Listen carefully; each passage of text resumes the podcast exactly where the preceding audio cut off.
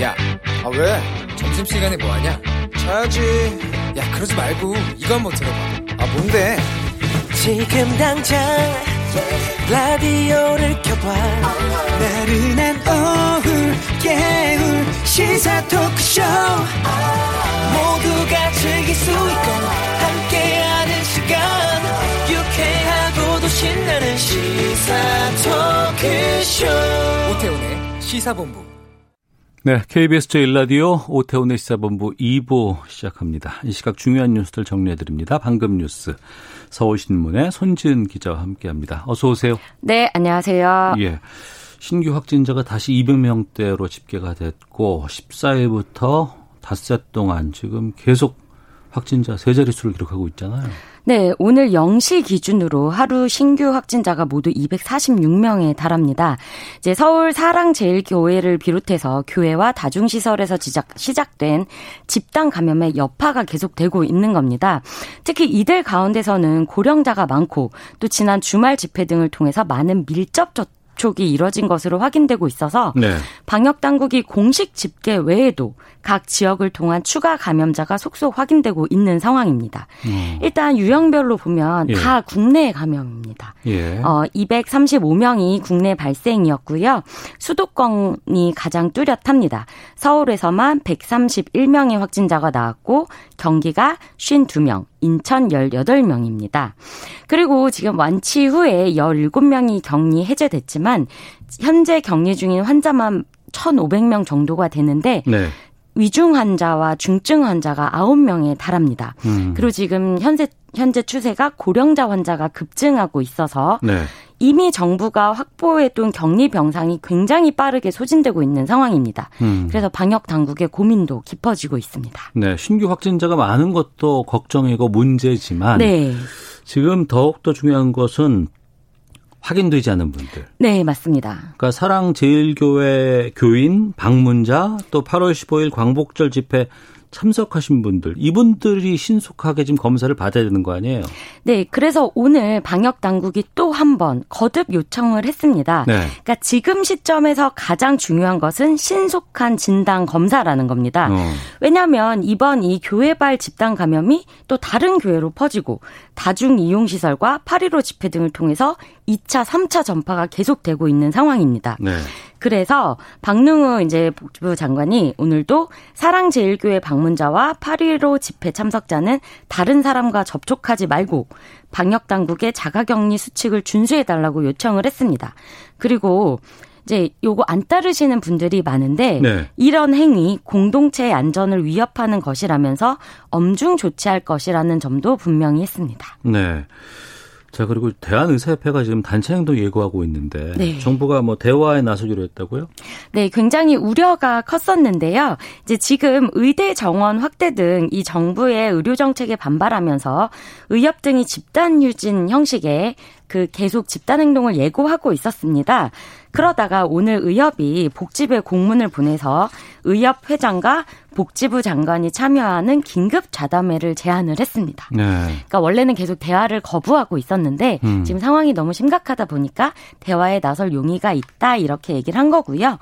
어, 애초 의협은 이달 5, 21일에 전공의 제3차 단체 행동 그리고 26에서 28일까지 전국 의사 총파업을 예고해놓은 상황이었습니다. 네. 그런데 이제 오늘 이런 입장을 밝혔기 때문에 어. 의협과 복지부가 대화를 통해서 조금 이번 문제를 풀 수 있지 않을까 이런 기대가 나오고 있습니다. 예. 그리고 그 사랑제일교회 전광훈 목사가 어제 확진 판정 받았습니다. 지금 어떤 상황이에요? 네, 어제 관악구의 한 병원에서 진단 검사를 받은 결과 확진 판정을 받았고요. 예. 어제 저녁 7시쯤에 머물고 있던 교회 근처 사택에서 서울 중랑구의 서울 의료원으로 이송이 됐습니다. 그런데 이게 확진 결과가 어떻게 밝혀졌냐면 정광훈 목사가 보건당국에 얘기를 한 게 아닙니다. 얘기하지 않고 검사를 받다가 네. 병원에서 신고로 어. 확진이 확인이 된 겁니다. 예. 어, 전 목사는 아시다시피 자가격리 통보를 받고도 광복절 집회에 참여했다는 논란에 휩싸여 있고요. 예. 또 해당 사랑제일교회 관련 확진자 수가 빠르게 늘고 있습니다. 그래서 방역 당국은 이제 근거 없는 소문으로 마치 음. 사랑제일교회 신도는 무조건 양성 판정이 나온다 이런 잘못된 정보가 떠돌고 있습니다. 그래서 그거 사실 아니니 제발 당장 빠르게 검사를 받아달라 이런 요청이 이어지고 있고요. 또 교회 측에서는 허위 명단 제출을 했다 이런 네. 의혹도 받고 있습니다. 어, 경북 포항에서는 사랑제일교회를 다녀온 뒤 확진 판정을 받은 여성이 병원으로 이송되기 전에 달아났다가 붙잡히기도 했습니다. 어, 법원은 코로나19 확진 판정을 받은 정광훈 목사 등의 건강 상태를 고려해서 네. 재구속 심리를 진행할 예정입니다. 음, 기독교계에서 뭐 일 정 정도 입장 같은 게 좀 나오고 있습니까? 네, 한국 기독교 교회 협의회가 입장문을 내고 코로나19 재확산의 중심에 교회가 있음에 참담한 신정을 인정하고 깊이 사죄한다고 밝혔습니다. 그리고 이 정광훈 목사의 행위 자체가 반생명적인 행동이라면서 법의 판단을 받을 것이라고 얘기했습니다. 음. 이 전광훈 목사 확진 이후에 정치권에서도 여러 가지 얘기들 좀 꽤 많이 나오고 있는 것 같은데 지금 민주당이라든가 통합당 쪽에서 서로 책임 따져 물었다면서요. 네, 어, 이 밀접 접촉이 굉장히 많이 일어난 것으로 지금 어, 분석이 되는 8.15 집회에 네. 대해서 민주당은 왜 통합당이 8.15 집회를 사실상 방조한 것이냐 이것에 대해서 대국민 사과를 하라 음. 이렇게 요구를 하고 있는 겁니다. 왜냐하면 당시에 그날 현역 의원인 홍문표 의원, 네. 그다음에 전직 의원인 김진태, 민경우 의원 등이 해당 집회 참석을 한 게 확인이 됐습니다. 어. 그러니까 민주당에서는 통합당이 정광훈 목사에 대한 입장 분명히 밝혀달라. 예. 그리고 그것을 비호한 당내 인사 에 대해서도 엄중한 책임을 물어야 되는 거 아니냐 네. 이런 요구를 하고 있는 겁니다. 예. 그럼 거기에 대해서 통합당은 어떤 입장입니까? 통합당은 민주당의 이런 공세를 유치한 정치라고 비판했습니다. 어, 이러니까 코로나19 2차 대유행 우려 속에서 촉발된 정광훈 목사에 대한 국민적 공분을 야당에게 돌리고 있는 것 아니냐. 음. 이런 비판을 한 겁니다. 김종인 비대위원장은 오늘 정광훈 목사는 스스로 방역 준칙을 지키지 않은 사람이니까 그건 그거대로 처리하면 되는 거다. 네. 그것을 자기네들이 유리하게 이용해 볼까 해서 통합당에 자꾸 쓸데없는 소리를 하는 것 같은데 그런 유치한 정치는 그만해라 음. 이렇게 말을 했습니다. 그리고 이제 왜냐하면 예전에 광화문에서 열리던 집회는 황교안 전 대표라든지 예. 통합당 인사들이 많이 참여를 했었습니다. 그런데 주호영 원내대표도 이번 집회에 대해서는 방역 측면에서 보면 잘못된 것이고 음. 해서는 안 될 일이었다고 입장을 분명히 밝혔습니다. 네. 오늘부터 8월 국회 시작되는데 국회도 지금 비상체제라면서요? 네, 부랴부랴 오늘 아침에 긴급 체제로 전환을 했고요. 어, 국회 사무처가 어디든 사람이 모일 수 있는 곳에는 좌석을 최소화해달라고 협조 요청을 보냈습니다. 그리고 민주당 같은 경우는 오늘 예정돼 있던 의원총회를 텔레그램을 이용한 언택트 의총으로 진행하기로 했고요. 어. 어 8월 결산국회 일정도 의사 일정도 수정이 불가피할 것으로 보입니다. 네, 알겠습니다. 자, 지금까지 방금 뉴스 서울신문의 손지은 기자와 함께했습니다. 그동안 함께해 주셔서 고맙습니다. 감사합니다.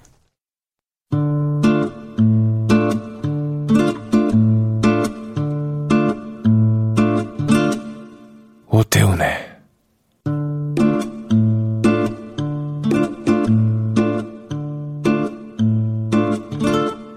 시사본부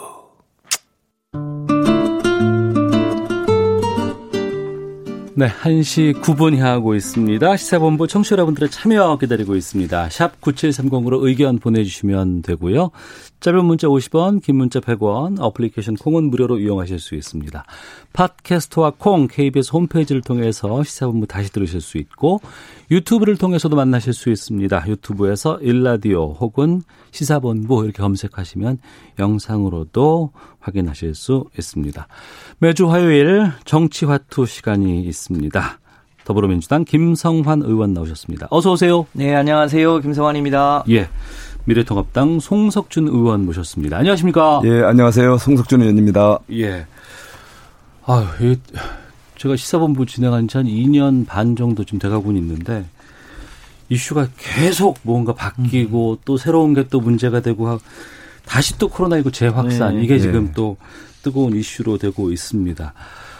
아, 현재 상황 먼저 어떻게 보고 계신지 좀 여쭤볼까 하는데 송석준 의원께서 먼저 좀 말씀해 주시죠.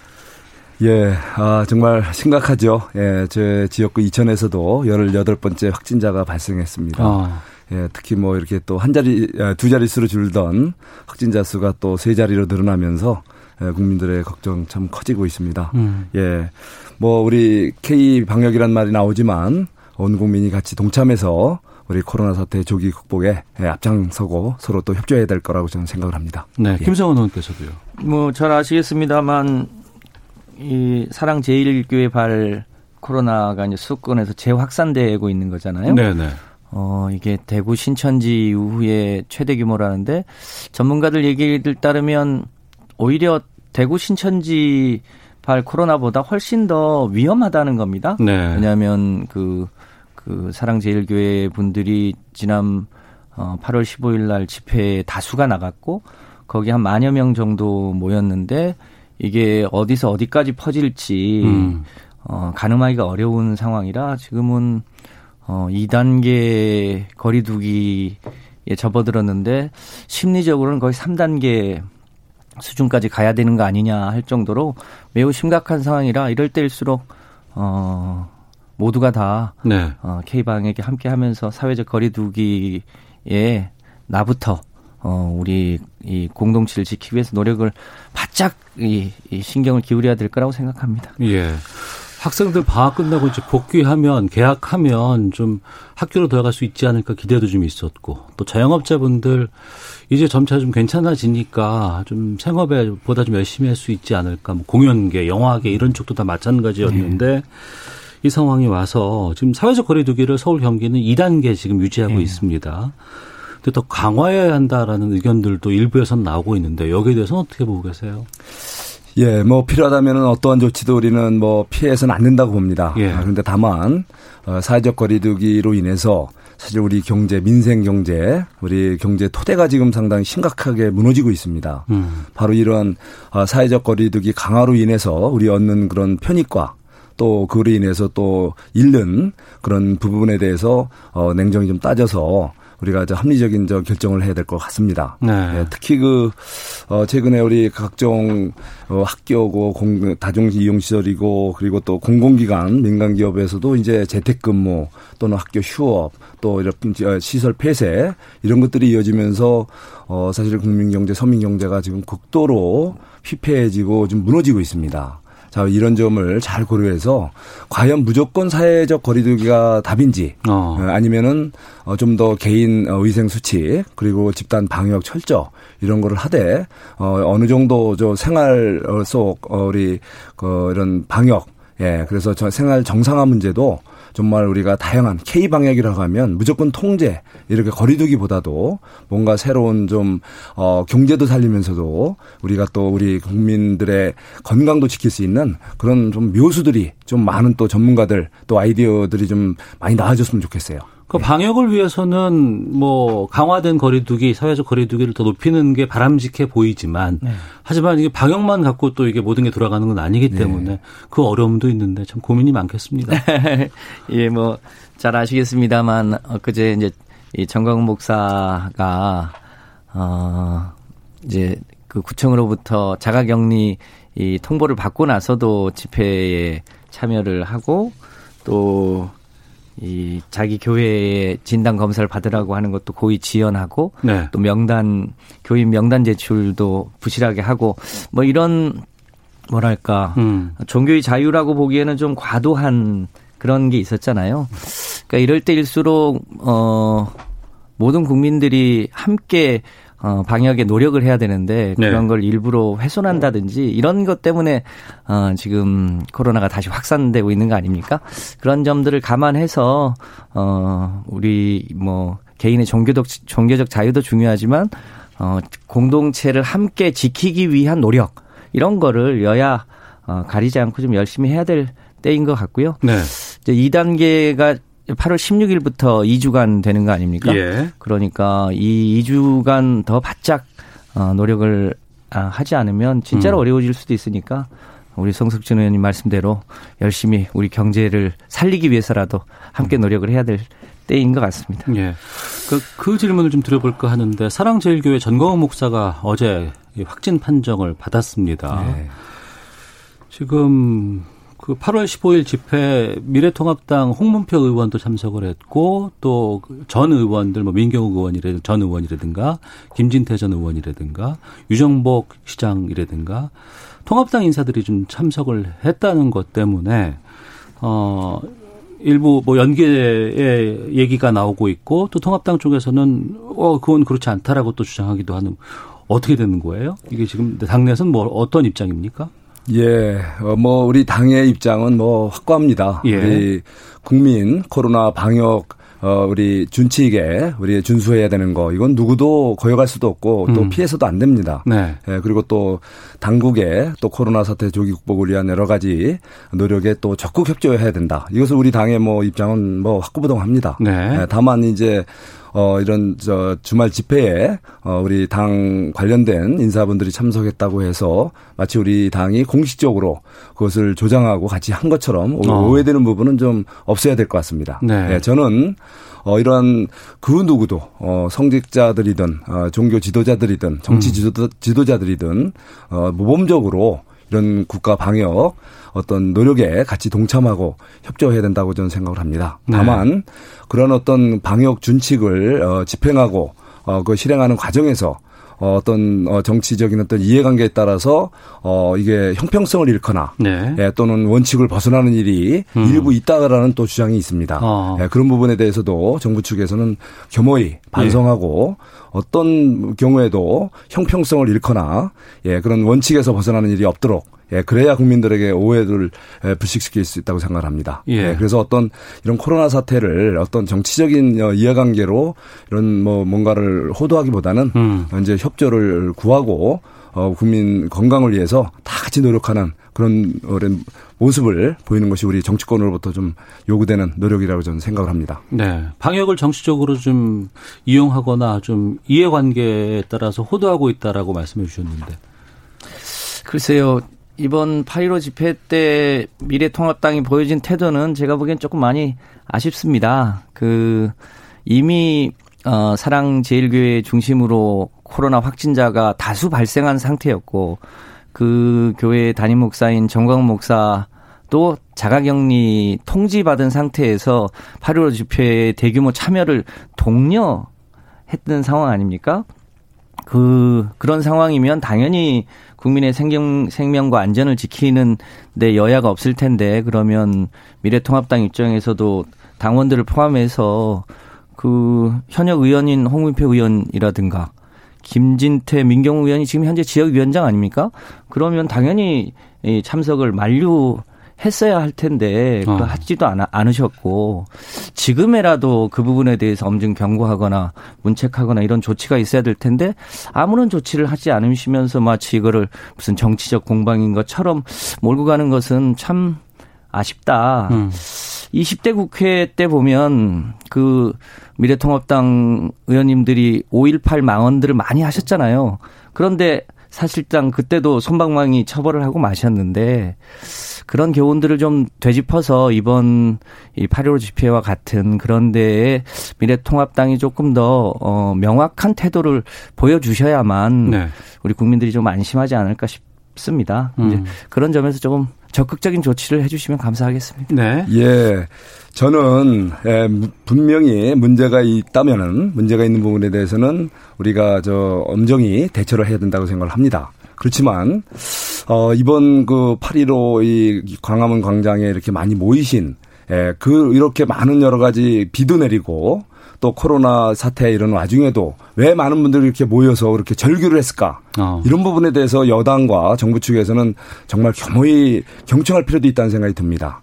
예, 잘못된 부분은 분명히 이건 비판 받아야 되고 책임을 져야 됩니다. 하지만 어 그렇게 많은 분들의 절규 왜 저렇게 어 많은 이슈가 되면서도 이렇게 나와서 그분들이 하신 말씀이 뭐고 그분들이 전하고자 하는 메시지 지금 우리 대한민국이 무너져 가고 있다. 이런 의기의식을 느끼는 분들이 많습니다. 음. 예, 뭐 어느 한 부분이 아닙니다.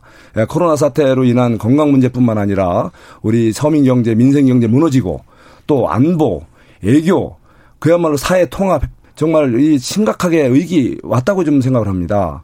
예, 이런 어, 중요한 더구나 우리가 광복 75주년을 맞이해서 대한민국의 현실을 돌아보다 보면 지금 여당 예, 우리 지금 단순히 시 현장에서의 이런 아, 단면만을 보고 이렇게 비판하기보다도 네. 근본적으로 왜 국민들이 이렇게 절규하면서 그 위험을 무릅쓰고 그 험한 날씨 속에서 왜 광장에 모였는지 이 부분에 대해서 진지하게 숙고하고 그거에 대해서 성찰해 보는 기회를 가졌으면 하는 말씀을 드리고 싶습니다. 네.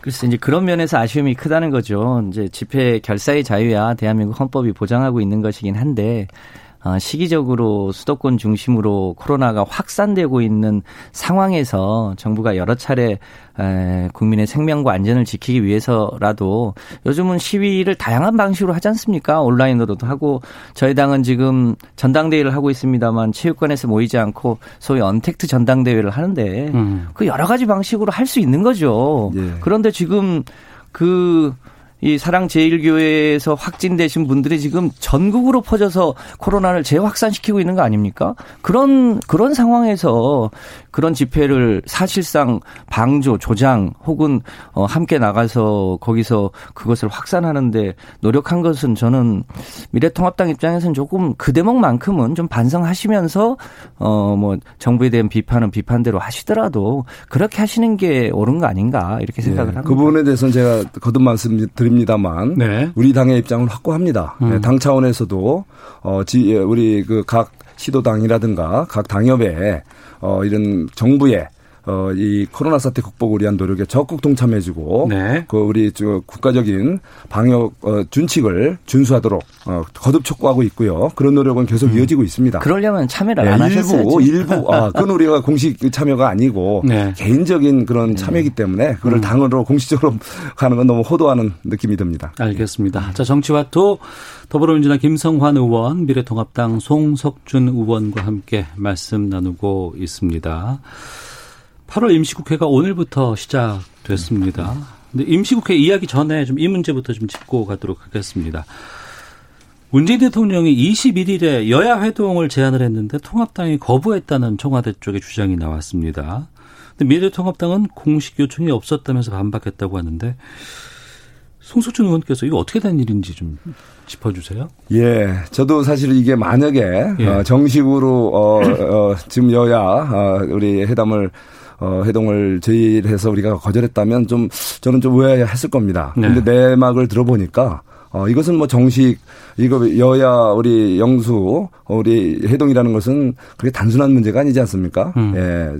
정식으로 어떠한 논의를 할 것이고 네. 또, 또 예의를 갖춰서 절차를 밟아서 이게 그 해동이 추진돼야 될 텐데 어, 단순히 민정수석이 신임 인사차 왔다가 어. 쑥 던지듯이 한마디 하고 그래서 이후에 이제 구체적인 뭐 이행 절차와 그런 제한 없이 음. 일방적으로 뭐 우리 제안했더니 거절했더라. 그러면 민정수석이 우리 당의 대표님, 위원장님을 상대로 어, 일방적으로 제안해서 일방적으로 본인이 또 발표하는 어. 그것은 정치 도의에 벗어나는 거죠. 네. 예. 그러면서 마치 이게 어, 아주 우리 당이 어, 지금 우리 그 어려운 그 사태 어, 이런 나라 어려운 상황을 마치 예면하고 오로지 뭐 이렇게 괜히 정쟁만 일삼는 그런 정당이냐. 음. 아, 이것도 역시 또 하나의 좀 잘못된 그런 행태가 아닌가 싶습니다. 그 네. 부분에 대해서는 어, 분명히 어, 우리 당에서는 언제든지 어, 어, 우리 어, 여야 해동 정식적으로 어, 의제를 밝혀오고 또 예의를 갖춰서 절차를 밟아서 제안해 온다면 굳이 우리가 뭐 거절할 이유는 없다고 저는 생각합니다. 아 절차적인 문제가 컸다. 그렇죠. 그리고 어. 또 구체적으로 어떤 논의를 할 건지에 대한 예. 예 기본적으로 음. 예, 정치적인 도의를 음. 예, 지켜주셨어야죠. 네. 예. 절차를 제대로 지키지 않고 또 일방적이었다고 말씀해 주셨는데요. 예, 뭐 형식적으로 보면 이제 최재성 정무수석이 어 이제 수석으로 이제 어 임명받고 처음으로 어 야당 당 대표를 이제 어 찾아뵙는 자리에서 네. 어, 어 여야 당 대표 회동을 말씀을 드린 건데 그거를 그래도 청와대 정무수석이 야당의 당대표한테 한 얘기인데 그거를 그냥 지나가는 말로 했다고 들으시고 그렇게 표현하는 게 옳은지는 잘 모르겠습니다. 그, 혹시라도 뭐 이제 그런 것 때문에 이번엔 결렬이 됐다면 잘 아시는 대로 대통령님이 어, 어, 대략 3개월에 한 번씩은 그래도 여야 어, 정협의체를 하자 이런 취지로 어, 초기에는 이제 원내대표를 주로 만나셨고 뭐 필요하면 격의 없이 지난번에는 국회에 와서 어, 당 대표님들을 만나셨잖아요. 그런 이만큼 어, 늘, 늘 여야 대표들 혹은 원내 대표들 어, 초청해서 대화를 하시겠다고 하는 취지인데 네. 이번에 그런 뭐 사소한 오해 때문에 잘 안 됐다면 어, 절차를 거쳐서 정기국회 전에는 아마 여야 대표가 하, 한 번쯤 모이셔야 될 것 같은데 이제 저희 당도 조만간 전당대회를 통해서 새로운 지도부가 이제 선출될 예정이니까요. 네. 그 시기에 맞춰서 어, 또 오해하지 않고 할 수 있으면 좋겠습니다. 그러면 이제 회동이 끝난 것인지 회동 성사 여부가 끝난 것인지 아니면은 날짜를 바꿔서라도 아니면 다시 요청을 하면 회동이 재개될 수 있는 것인지 수락될 수 있는 것인지 좀 말씀 듣겠습니다. 예, 우리 어, 미래통합당은 어떠한 경우에든 어, 대화의 통로는 열어놓고 있습니다. 음. 그래서 여야가 머리를 맞대고 지금 무너져가는 민생 또 이렇게 코로나 사태로 어려워진 그 국민들 어, 문제 해결을 위해서 무엇이든지 소리 머리를 맞대고 에, 협상과 또 회담에 응할 그런 입장은 다 갖고 있습니다. 네. 에, 다만 이제 아까 말씀드린 대로 좀 그런 절차적인 어떤 여러 가지 예의를 무시하고 어 지금 또 그 야당 여당은 지금 이제 또 전당대회를 지금 곧 앞두고 있지 않습니까? 예. 예. 그러면은 충분히 조만간 이제 새 대표가 이제 선출이 되면 그분들하고 얼마든지 우리 진정성 있는 회동을 할 수 있을 거라고 생각을 합니다. 다만 어, 예, 예. 좀 아쉬운 것은 지난 20 일대 국회 어, 시작하면서 처음 여야 우리 어, 회담을 어, 대표 회담을 가졌는데 그 당시 이제 대통령님 제안으로 같이 가졌지만 그 당시 그렇게 좋은 분위기 직후에 바로 이 원구성 문제에서부터 어. 입법 처리 과정 그야말로 어 독주 예, 그 그야말로 의회 독재적인 이런 행태를 보이면서 어 과연 그때 그렇게 대통령과 함께 한 여야 해동이 어 얼마나 이게 의미가 있었는지 오히려 그것이 어, 악몽으로 예, 느껴질 정도로 정말 그 진정성 있는 그런 앞으로 여야 어 영수 회담 해동이 됐으면 하는 그런 바람을 갖고 있습니다. 네. 김성환 의원님. 네. 그 8월 15일 날 만 명이 광화문에 모여서 어 문재인 대통령에 대한 비판을 할 수 있는 나라를 독재라고 표현하시는 게 참 아, 아이러니하다. 대체로 대한민국이 독재 시대가 있었고 그 독재 시대에 를 계승하는 정당이 미래통합당에 가까우실 텐데 그 얘기를 이제 저희한테 하는 게 조금 사리에 맞는가 이런 생각이 듭니다. 지난 얘기 하셨는데 잘 아시겠지만 어, 저희 당이 뭐 일방적으로 상임위원회를 독식한 게 아니고 수차례 협상을 했고 또 여러 차례 제안이 있었고 그 제안이 번번이 미래통합당 의원총회에서 부결되는 바람에 불가피하게 여기까지 밀려온 건데 어, 마치 저희 당이 독재를 한 것처럼 그렇게 표현하는 건 사리에 맞지 않다 이렇게 생각을 합니다. 저희 당도 앞으로 어, 어, 기존에 해왔던 방식대로 늘 야당하고 협의하면서 할 텐데 네. 일방적으로 야당이 소위 시간 끌기나 발목 잡기나 물타기나 이런 데 끌려가지는 않겠다는 의지이지 어 절대로 뭐 어, 협치를 포기하거나 그런 적은 없습니다. 대통령 생각도 마찬가지십니다. 음. 언제든지 대화하고 좋은 제안 이 있으면 함께 하겠다는 그런 마음입니다. 알겠습니다. 청취자 의견 소개해드리고 어, 잠시 헤드라인 뉴스 듣고 와서 두 분과 계속 말씀 이어가도록 하겠습니다. 3352님 여기는 화개장터 근처입니다. 폭우로 인한 피해가 아직 복구도 되지 않았는데 또 코로나가 심해지다니요. 정말 설상가상입니다. 교회 다니는 분들 제발 보건 수칙 잘 지켜주시기 바랍니다. 라는 의견 주셨고 1356님은 두 마리 토끼 다 못 잡습니다. 사회적 거리두기 3단계 했으면 합니다. 지금 잡지 못하면 결국 다 놓치게 됩니다. 제발 정치권에서부터 이 상황을 심각하게 봐주셨으면 합니다라는 의견도 보내주셨습니다. 더불어민주당 김성환 의원, 미래통합당 송석준 의원과 함께 정치화투 말씀 나누고 있습니다. 뉴스 듣고 와서 교통정보 기상청 확인하고 다시 두 분과 말씀 이어가도록 하겠습니다.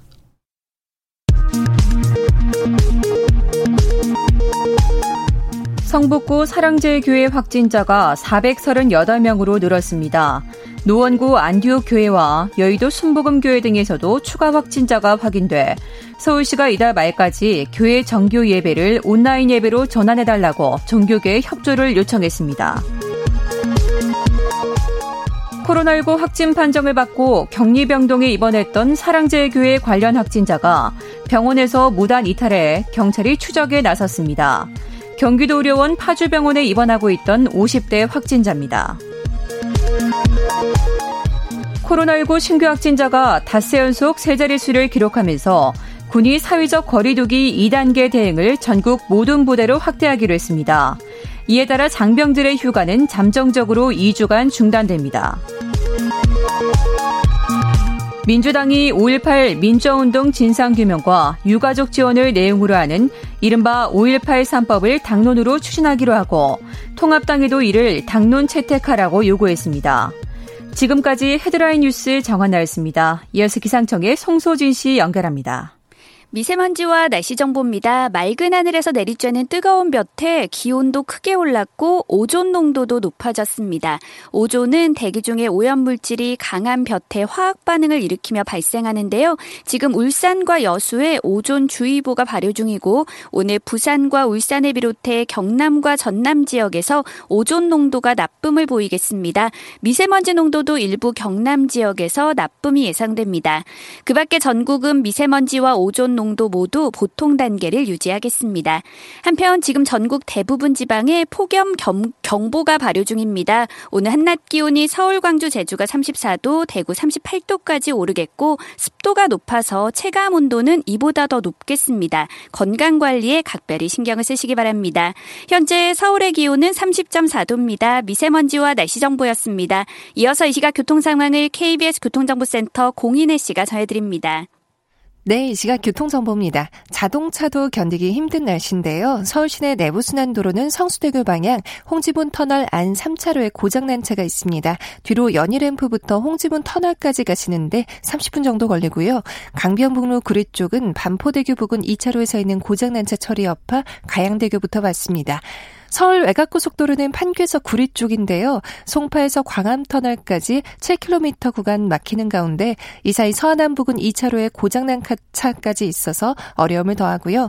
중부고속도로 남이 쪽 산곡 분기점 부근 2차로에도 승용차가 고장으로 서 있습니다. 동서울 요금소부터 2km 정체입니다. 한편 영동고속도로는 강릉 쪽 군자 요금소 3차로에서 사고가 발생해 혼잡하고요. 군포에서 부곡 쪽으로 막힙니다. 또 강원권 속사 부근 2km 정체와 대관령 부근 4km 정체 모두 작업을 하고 있어서고요. 반대 인천 쪽 진부 부근 작업 여파는 3km 구간에서 받습니다. KBS 교통정보센터였습니다.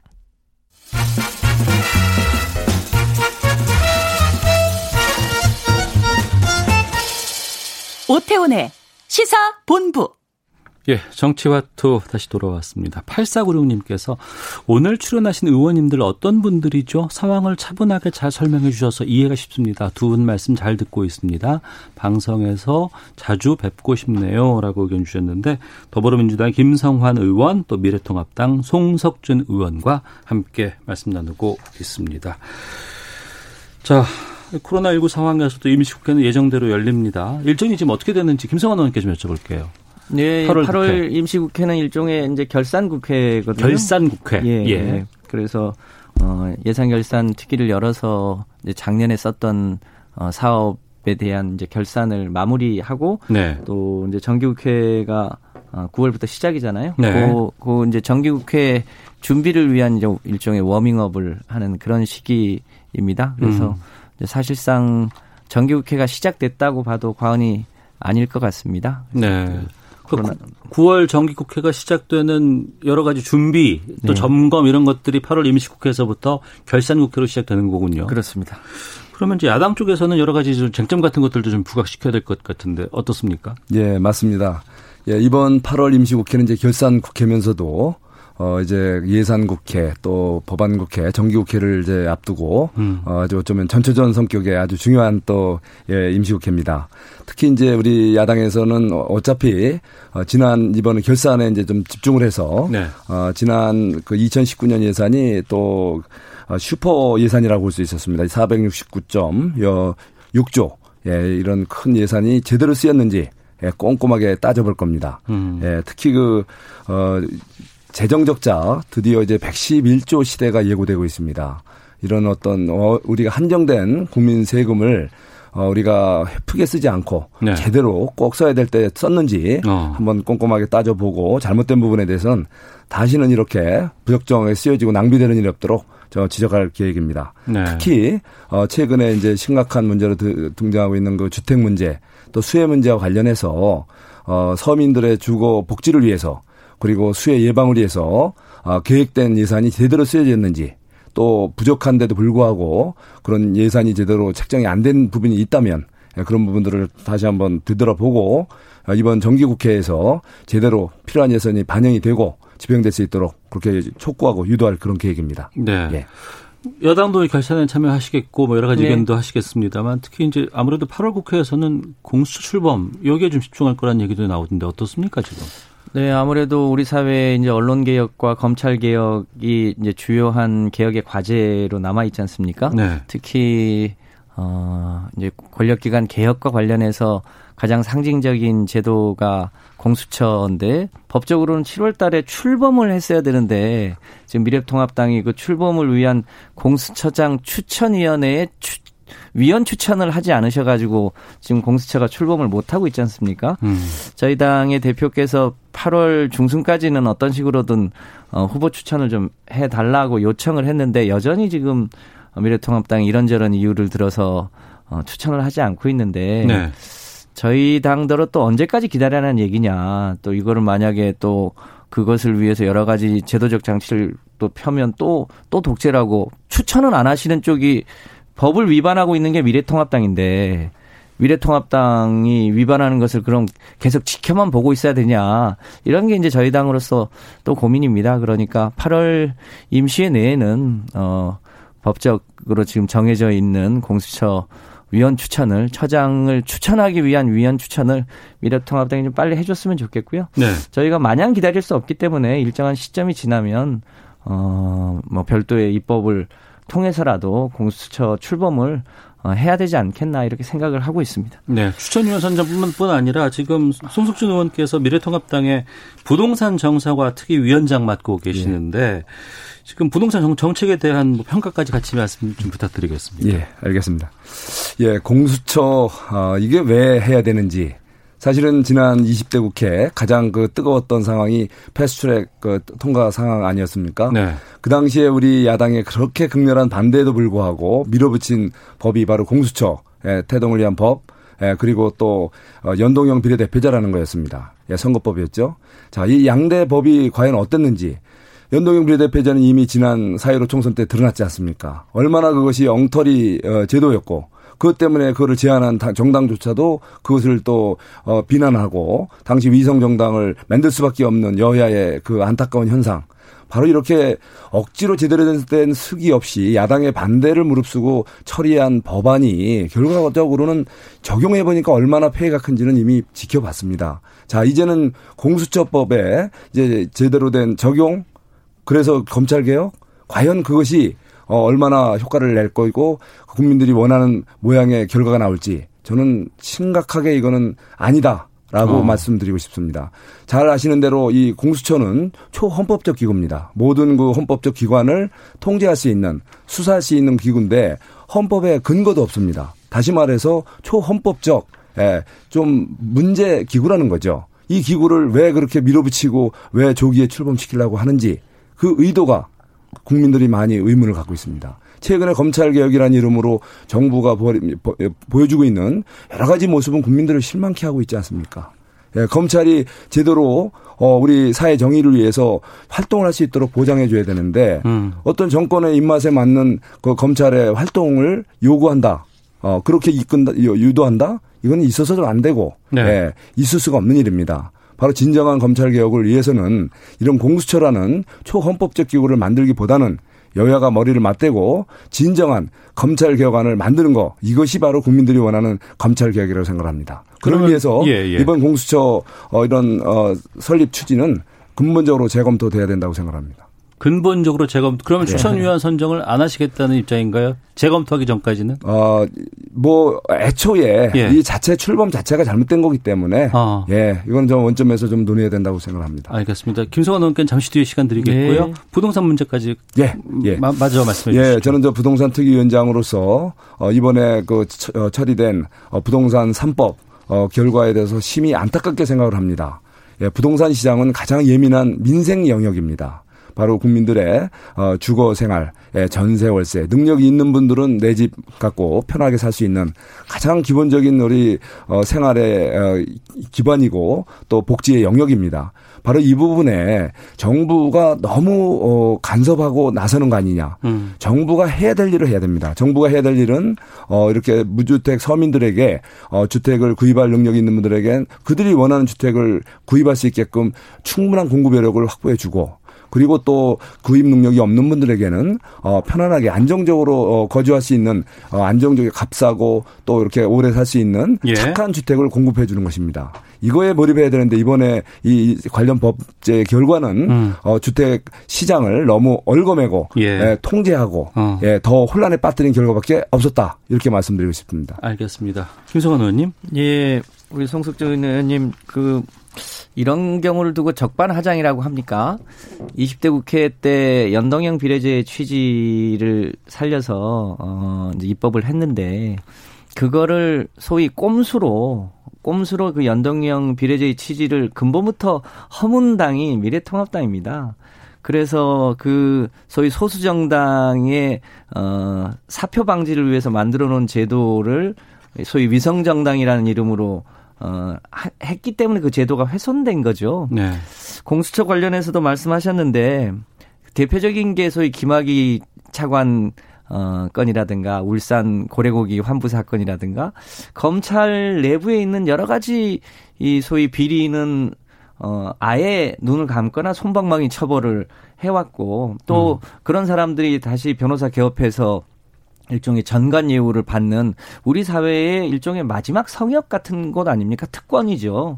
그 특권을 어떤 식으로든 견제하지 않으면 이 소위 선택적 수사, 선택적 정의라는 이름으로 자기한테는 관대하고 남에게는 엄격하게 하는 이런 검찰 내의 특권 문제를 누군가는 어, 적절하게 이 제도적으로 방지하기 위한 제도가 공수처 제도인데 그거를 막는다고 하는 거는 결국 어, 그 특권 기득권에 안주하시겠다고 하는 취지 아닌가 이렇게 네. 보여집니다. 부동산 관련해서도 이 부동산은 좀 어, 자동차나 이런 특수한 어, 그냥 일반 상품하고는 좀 달리 보셔야 합니다. 왜냐하면 그 지하철이 놓이면 그 지하철 주변에 집값이 뜁니다. 그게 그러면 그게 자기 돈으로 지하철을 놨냐? 국민의 세금으로 지하철을 놓는 거거든요. 그래서 어 이 부동산은 일정하게 어그 뭐랄까 사회적인 어 뭐랄까 룰이 필요한 건데 이제 그런 면에서 주택을 통해서는 투기를 하지 말자. 주택은 일종의 거주의 수단으로 삼자. 그 말씀하신 대로 1주택자나 무주택자를 위주로 해서 보호하고 음. 어 다주택자가 주택을 통해서 투기를 하거나 이익을 취하는 것은 좀 어, 달리 적용을 해야 되는 거 아니냐 이런 취지가 저희 당이 이번에 부동산 관련한 제도를 이제 어, 입법하게 된 취지인데요. 네. 어, 이제 그런 부분이 뭐 조만간 사회적으로 좀 정착이 되지 않을까 싶은데요. 음. 어, 저희 당도 혹시라도 부족한 예. 부분이 있으면 잘 좀 보완해 나갈 수 있도록 그렇게 해보겠습니다. 알겠습니다. 오늘 정치와토 더불어민주당 김성환 의원, 미래통합당 송석준 의원 두 분과 함께 말씀 나눴습니다만 오늘 8월 임시국회 결산국회 시작일이라고 말씀해 주셨습니다. 오늘 두 분 토론 말씀 들어보니까 8월 국회도 좀 치열하게 또 여러 가지 이슈들이 나오지 않을까 생각이 듭니다. 오늘 두 분 말씀 여기서 마치도록 하겠습니다. 두 분 말씀 고맙습니다. 네, 고맙습니다. 감사합니다. 네.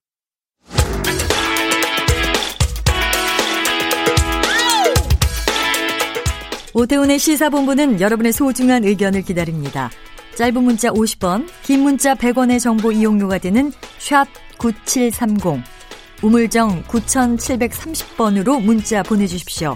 KBS 라디오 앱 콩은 무료입니다.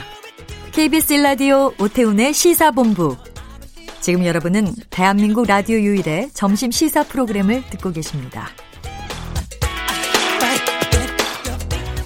네, 사회를 뜨겁게 달군 이슈를 다뤄보는 시간입니다. 양변의 이열지열 시간인데요. 사랑제일교회 전광욱 목사가 코로나19 확진 판정 받으면서 이 전 목사의 재구속 심리에도 변수가 될 전망입니다. 자세한 내용 양지열 변호사 오늘 전화로 연결해서 좀 말씀 나누도록 하겠습니다. 안녕하십니까? 네, 안녕하세요. 예. 그러니까 전광훈 목사가 구속된 게 공직선거법 위반 혐의였지 않습니까? 네네. 어, 그러니까 불법 집회로 구속됐던 분이 보석받고 나와서 또 불법 집회를 한 것으로 보이는데 네. 어떻습니까? 아 일단 사실 이제 어, 애초에 보석 자체부터가 네. 좀 납득하기 어려운 사유를 가지고 납득 좀 보석을 해줬다라고 보이고요. 네. 조건을 엄격하게 달았죠. 그냥 일반 보석이 아니라 보석 취소 사유 일반적인 것 외에도 네. 보석 조건이 이제 그 본인과 관련된 본인의 혐의와 관련된 집회라든가 불법적인 집회를 참석해서는 안 된다. 라는 조건을 달고 있었는데 어. 그 조건을 정면으로 유의한 것으로 보이고요. 또 이제 보석 사유가 네. 보석해달라고 네. 청구할 때 이 이유가 급사 위험이 있다. 그러니까 뭐 본인이 급사 위험이요? 예. 그 생명이 굉장히 위험할 정도로 건강 상태가 좋지 않았고 수술 아. 도중에 심각한 상황을 겪은 적도 있다. 예. 그러니까 그것만 놓고 보면 절대 안정이 필요한 것처럼 보이는 그런 사유로 보석을 받았는데 어. 이제 보여줬던 행동은 정말 반대되는 행동이죠. 예. 제가 이제 건강을 이유로 보석을 받았는데 코로나 19와 관련해서 이제 무리를 일으키고 있지 않습니까? 좀 음. 많이 아이러니한 상황이네요. 네.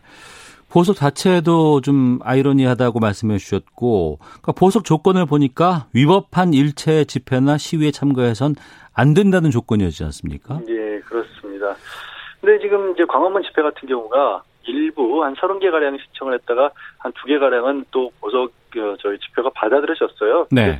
저는 이제 법원의 허가 결정 자체도 굉장히 잘못됐다고 보는 입장이긴 한데 네. 이게 원칙적으로 그때 당시에 이제 광화문 일대 집합 금지 명령 그러니까 이 보건당국은 그곳에 모여서는 안 된다라고 어, 또 이게 그 명령을 내렸었죠. 네. 그리고 이제 정광훈 목사가 주도하고 있는 사랑제일교회도 그동안에 이제 방역 지침을 수차례 위반한 걸로 이미 굉장히 위험도가 높은 걸로 알려져 있었던 상황 아니겠습니까? 어. 그게 이제 이후에 폭발적으로 이제 환자들이 그러니까 이게 갑자기 늘어난 게 아니라 이미 있던 환자들이 집회 이후에 이제 그 검사를 통해서 드러나고 있는데 네. 그날 집회까지 있었으니 얼마만큼이나 더 전파가 되는지 굉장히 걱정스러운 상황이죠. 음. 그 검찰이 지금 보석 취소를 법원에 청구를 했고 지금 청와대 국민청원에서 재구속해야 된다 이런 청원에는 24만 명 이상이 동의를 하고 있는 상황입니다. 네. 그러니까 그런데 지금 또 이 전광훈 목사는 코로나 확진 판정을 받은 상황이에요. 수감도 쉽지 않을 것 같고 어떻게 되는 겁니까 이럴 땐? 지금 어제 이제 서울에 있는 모 병원에 입원을 한 걸로 그렇게 뭐 확인이 됐고요. 네. 지금은 뭐 증상이 나타나서기보다는 다른 사람들에게 이 감염을 전파를 시키면 안 되기 때문에 격리 차원에서 입원을 해야 하고 확진이 됐으니까. 예. 근데 이제 그렇게 입원이 됐으니까 보석 취소도 못 하는 거 아니냐 어. 이런 식의 뭐 지적도 있습니다. 주장도 있는데. 예. 그 이유는 일단 지금 심리 자체가 불가능하다 만나서 어. 이제 법원에서. 근데 그거는 서면으로 심리를 하면 되고요. 예. 또 이제 보석을 취소한다는 건 결국엔 지금 구속 중인 상태에서 예외적으로 밖에 나왔으니까 다시 구속을 하라는 건데 음. 이게 이제 조금 음, 좀 순서가 좀 이상하게 들릴 수도 있지만 저는 이제 보석 취소를 충분히 심리를 해서 해야 한다. 네. 일단 법원에서 어, 구속 상태로 돌려놓은 다음에 네. 사실 이제 어 이건 구속 집, 구속 집행 정지가 또 따로 있습니다. 네. 그러니까 이제 병원에 병원에 제한된데 음. 지금 조건은 사실은 뭐 현재의 상태는 불법적인 집회에 참가하는 거 말고는 완전히 불구속이나 마찬가지인데 네. 병실에만 격리를 하는 거죠. 어. 수감자들이라도 위급한 상황일 경우에 병원은 가야 되니까 음. 그런 조건으로 이 구속 집행정지를 시키는 게 낫지 않느냐. 그러니까 이제 수용 시설로 바로 들어갈 수는 없잖아요. 네. 어, 코로나19를 치료하기 전까지는 그렇다 하더라도 보석 취소를 시키는 건 필요하지 않을까 싶습니다. 네. 이 전광욱 목사 보석에 대한 뭐 여러 가지 의견도 지금 나오곤 있습니다만 또 하나는 광화문 집회에 대한 부분입니다. 보건당국, 서울시 등에서는 이 집회 하지 말아야 된다, 안 된다. 예. 이런 입장인데 지금 코로나 시국에서 집회 허가를 받았어요. 예. 이건 어떻게 가능한 겁니까? 제가 이제 그 부분 아까 잠깐 말씀드린 것처럼 법원의 효과가 굉장히 저는 잘못됐다고 보는 입장인데 네. 한 30여 개 단체 이름으로 집회 허가 신청이 있었고요. 예. 두 곳이 허가가 난 겁니다. 음. 그리고 허가가 난 표면적인 이유는 뭐냐면 그 집회 신고를 하면서 한 100명 가량의 인원이었고 네. 어, 1m에서는 간격도 뗄 것이고 또 거기에 나가서는 법원이 보기에 이 야외 집회에서 이 코로나19가 전파된다는 객관적인 증거도 없다. 네. 이런 식의 어떤 이유를 들었어요. 어. 그런데 그동안 이른바 뭐 어떻게 이름을 붙여야 될지 모르겠습니다. 광화문 집회를 주도했던 측이 보면 이게 말이 단체가 나눠져 있지 사실은 구별하는 게 거의 불가능한 상황으로 계속 집회를 해왔잖아요. 아 기존에 집회를 해온 양상을 봤을 때 그렇죠. 예. 그러면 그랬고 그러면 이 그 이번에도 역시 마찬가지 상황이 뭐 벌어지지 않을까. 그러니까 우리가 이제 법원이 뭔가를 결정할 때 다른 누군가가 뭐 일을 잘했네 못했냐를 따질 때 네. 제일 많이 보는 게 예견 가능성을 따집니다. 뭐 네. 뭐 하다못해 교통사고를 일으켰더라도 아 이렇게 위험한 데서 속도를 내면 사고 날 수 있다는 거 알 수 있지 않았습니까?라고 어. 법원은 다른 사람을 그렇게 판단을 하는데 네. 그동안에 쭉 이 진행되었던 상황을 보면 네. 이게 말이 뭐 떨어져서 이 별도의 공간에 산다고 하지만 광화문에서 어디 그렇게 집회가 이루어졌나요? 어. 그러니까 법원 스스로 그런 부분을 좀 너무 형식 논리로 형식적으로 판단한 게 아닌가 싶고요. 예. 또 이제 야외에서 그 집회하면은 이 코로나19가 더 전파된다는 객관적인 증거가 없다 그랬는데 그 얘기를 이제 방송에 나간 걸 보고 감염내과 의사분들 제가 아는 분들 몇 분이 이 해외에서 나온 논문들을 바로 보내주시더라고요. 네네. 이미 검증이 됐다. 야외에서라도 사람이 밀접한 곳에서는 어. 전파 위험성이 높다고. 그러니까 법원이 그런 감염병의 전문가는 아니잖아요. 예. 판사가. 그런데 이 보건당국에서 여기 모여서는 안 된다고 했는데 음. 그걸 그렇게 본인의 어떤 주관에 따라서 허가를 해주는 게 과연 타당했을까? 좀 회의적입니다. 네. 그, 그 부분인데 방역 당국이 금지한 집회를 법원이 허가를 내준 것이고 예. 또그 확진 판정을 받은 목사가 집회를 나가고 또 예. 방역 당국 일반 시민들로서는 피해가 상당하거든요 지금. 어 저도 뭐 어제 밤에 개인적으로는 어, 확진 판정을 받은 분하고 만났던 분을 또 어제 개인적으로 만났었거든요. 네. 그분이 선별진료소에 가신다는 얘기를 듣고 어. 제 밤새 굉장히 긴장하면서 보냈습니다. 그러니까 예. 아 이게 정말 어, 남의 일이 절대 아니구나. 어. 아차하는 순간에 물론, 네. 물론 저는 이제 그분은 오늘 아침에 음성 판정을 받았다고 해서 저도 좀 안심을 했는데요. 음. 어제 밤내 굉장히 긴장이 되더라고요. 네. 지금 수도권 상황이라고 하는 게 언제 어떻게 누구 한 사람 두 사람 정도만 건너면 나에게도 직접적으로 연결될 수 있고 이 코로나19라고 하는 감염도가 전파력이 굉장히 강한 질병이기 때문에 정말 지극히 조심해야 되는 상황 아니겠습니까? 그러니까 지금 공구사사님께서 예. 전광욱 목사를 풀어준 것도 잘못된 집회를 승인해 준 것도 모두 잘못된 일입니다. 아이들이 예. 또 학교에 못 가게 되었습니다. 누가 책임질 겁니까? 법원과 아. 담당 판사에게 구상권 청구해야 합니다. 8175님은 민주주의 국가에서 집회 시위 결사의 자유가 보장돼 있습니다. 그렇다고 해도 법의 테두리 내에서 지킬 건 지켜가면서 해야 하는 것 아닌가요? 이번 집회는 정말 잘못된 일이었습니다라고 의견 주시는데 이 어떤 이 법원이라든가 판사에게 징계 조치를 내릴 방법은 없나요? 아, 그러니까 이게 그렇게 답답한 거죠. 이제 법원에 아까 제가 굳이 법원에 다른 사람이 왔었을 때 네. 재판을 받을 때 이런 기준을 적용한다라는 말씀을 드린 이유가 법원이 그런 정도의 실수를 했을 때는 어떻게 할 거냐. 네. 라는 문제가 당장 나올 수밖에 없는데 법원은 또 그렇게 어떻게 보면 이제 판결을 내리는 항상 결정을 내리는 최종적인 판단을 내리는 주체이기 때문에 네. 이 판단이 잘못됐다는 이유만으로 그 이유만으로 뭔가 책임을 묻기 시작하면 또 이제 재판이 흔들린다 음. 이런 어떤 반론이 있을 수 있을 겁니다. 그래서 저도 뭐그 판사를 징계를 한다기보다 법원 스스로도 이런 그러니까 우리 뭐 검찰이 됐든 법원이 됐든 사법기관들이 법을 집행하는 게 네. 교과서에 나온 어떤 상황에 맞춰서만 집행하는 게 아니잖아요. 어. 사회 대한민국의 그분들도 국민들 한 사람 한 사람이면 예. 이 세상이 지금 어떤 상황에 놓여 있는지에 기초를 해서 제가 좀 판단을 했었어야 되는 게 아닌가 음. 그런 아쉬움이 좀 큽니다. 네. 이런 상황에서 지금 검사에도 잘 응하지 않는 분들이 또 나타나고 있다고 합니다. 또 자가격리 지침을 어기고 뭐 아무렇지도 않게 거리 활보하다가 뭐 처벌받는 경우도 좀 끊이질 않고 있다고 하는데 이 감염병 예방법 위반하는 거 이거 벌칙이 세죠?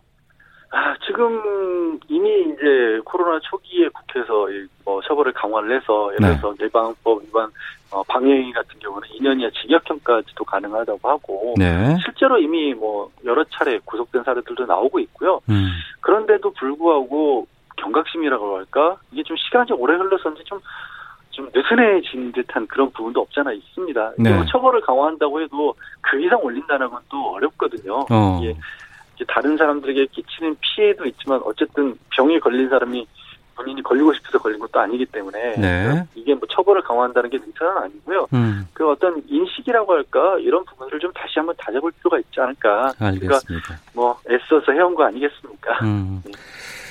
예, 답답합니다. 자, 오늘 말씀 여기서 듣도록 하겠습니다. 고맙습니다. 네, 고맙습니다. 예, 양변의 이열지열 양지열 변호사와 함께했습니다.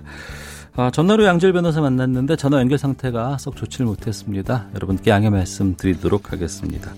자, 오태훈의 시사본부 여기서 인사를 드리겠습니다. 내일 오후 12시 10분에 다시 찾아오겠습니다. 내일 뵙겠습니다. 안녕히 계십시오.